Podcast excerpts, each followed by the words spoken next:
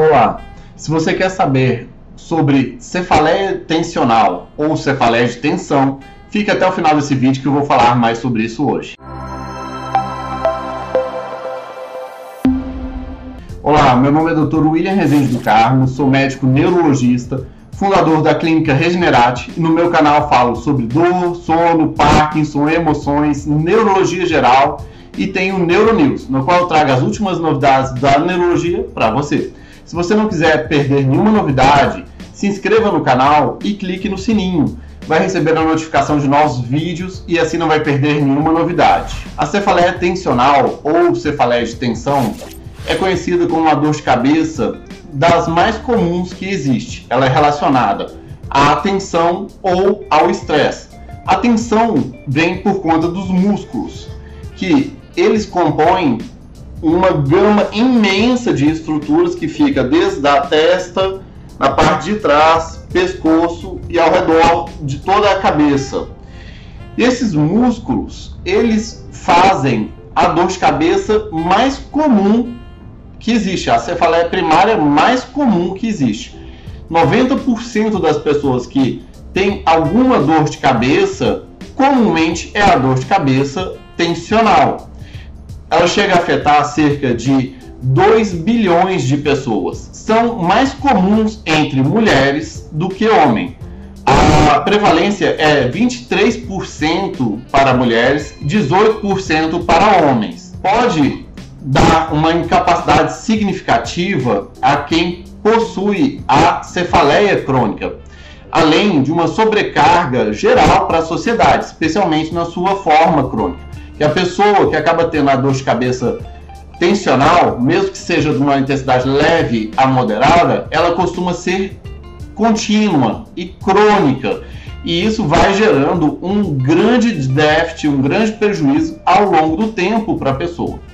A característica mais comum da cefaleia tensional é a dor de cabeça em aperto, em faixa ou em pressão mesmo ao redor da cabeça. É a mais comum da pessoa sentir que tem uma faixa, um, um, um peso ou uma pressão ao redor da cabeça. Ou às vezes como se tivesse uma, é, uma faixa ou uma tiara apertando ao redor da cabeça da pessoa. Ela pode ser de leve a moderada intensidade. Ela normalmente não está associada a outros sintomas neurológicos ou seja, é só a dor. E ela tende a ser mais frequente no final do dia ou pela manhã, quando a pessoa já acorda. Ela pode também irradiar para as costas, pescoço, olhos e outros grupos musculares do corpo, afetando os dois lados da cabeça. A dor de cabeça tensional é muito comum de afetar os dois lados, mas pode afetar um lado só e ela geralmente melhora com analgésicos comuns e relaxantes musculares. A principal ponto que a gente tem que ter em relação à cefaleia tensional é que ela é diferente de outras dores de cabeça. A cefaleia tensional ela é diferente de outras dores de cabeça, como por exemplo a enxaqueca. A enxaqueca tem incômodo com a claridade, tem incômodo com barulho, tem enjoo, tem náuseas, tem claridade, tem luzinhas. Outras dores de cabeça é, que não são primárias, que a pessoa pode ter perda de consciência, visão turva, dificuldade para falar, tudo isso não é cefaleia tensional. A cefaleia tensional é apenas a dor tensional, sem outros sintomas associados. Você que está vendo o nosso vídeo Escreva seus comentários sobre o que você está achando da cefaleia tensional ou da dor de cabeça de aperto. E é fácil de ser reconhecida pelo médico neurologista que é especialista. Eu tenho uma paciente que era tida como uma paciente portadora de enxaqueca e ela até mesmo tinha enxaqueca mesmo, mas muito raramente a maior parte das dores de cabeça dela eram cefaleias tensionais.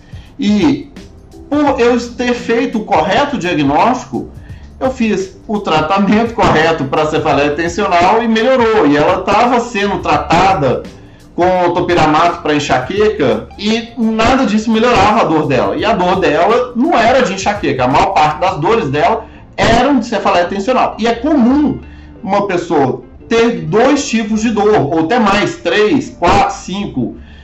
Mas temos sempre que focar na qual é a principal causa de dor do paciente. Bem, e qual que é a causa da cefaleia tensional?